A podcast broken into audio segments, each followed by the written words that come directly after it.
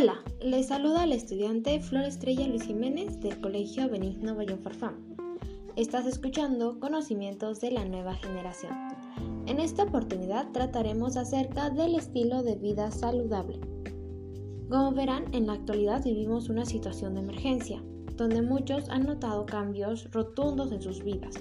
Dejaron de realizar actividad física, empezaron una vida sedentaria y descuidaron mucho su alimentación. Ante esta situación, me planteé desarrollar este podcast donde encontrarás la importancia de la vida saludable, actitudes y los estilos de vida. Además, veremos cómo funciona nuestro organismo para obtener energía. También conoceremos la importancia de la actividad física y recomendaciones para su práctica, e igual recomendaciones para llevar una alimentación saludable. La salud es definida por la Organización Mundial de la Salud como un estado de completo bienestar físico, mental y social, y no solamente la ausencia de afecciones o enfermedades. Por ello debemos saber que una persona sana no solo tiene bienestar físico y mental, también se integra a su sociedad y se desarrolla libremente en su medio ambiente. Un estilo de vida saludable conlleva la salud mental, la alimentación, la actividad física, la prevención de la salud, el trabajo, la relación con el medio ambiente y la actividad social. Actitudes y los estilos de vida. También depende de nuestro estilo de vida para desarrollar diferentes actitudes. Estas pueden ser perjudiciales o beneficiosas para nuestra salud mental y social. Por ejemplo, cuando llevamos un estilo de vida saludable, desarrollamos más confianza en nosotros mismos.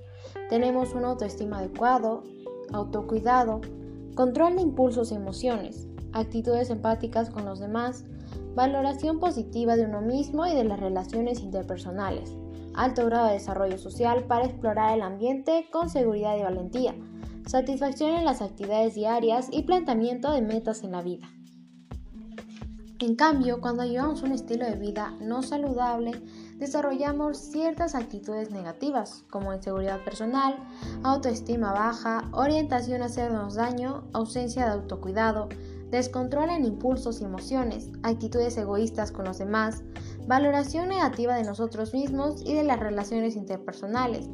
Tenemos desarrollo social deficiente y exploración del ambiente con inseguridad y desconfianza.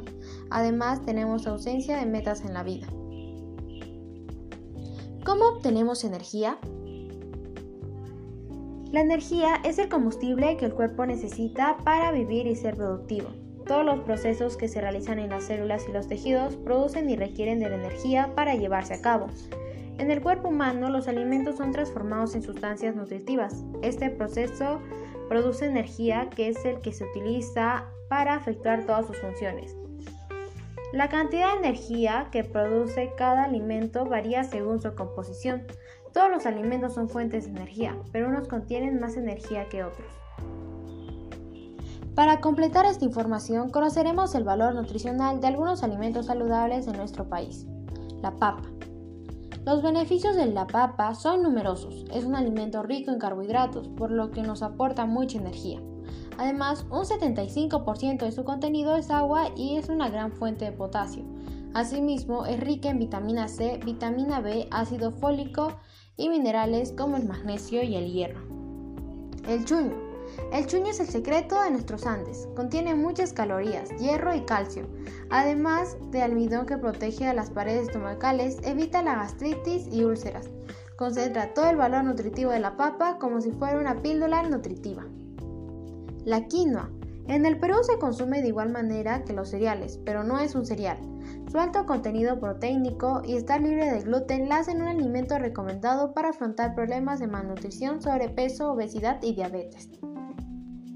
Como todos sabemos, estos alimentos se producen mayormente en los Andes de nuestro país. Es por ello que debemos aprender a cómo conservarlos. Nosotros podemos evitar contaminar los recursos naturales, utilizar el agua responsablemente e ir a ferias de productores de nuestra comunidad. Ahora, que es lo más importante, les compartiré algunas recomendaciones para llevar una vida saludable con la alimentación y la práctica de actividad física. Recomendaciones para llevar una alimentación saludable. Una alimentación equilibrada debe contener estos y otros alimentos básicos, además de reducir el consumo de otros. La clave de una dieta y estilo de vida saludable es la variedad, la moderación y el ejercicio físico, porque no existe un alimento que contenga todos los nutrientes esenciales para nuestro organismo.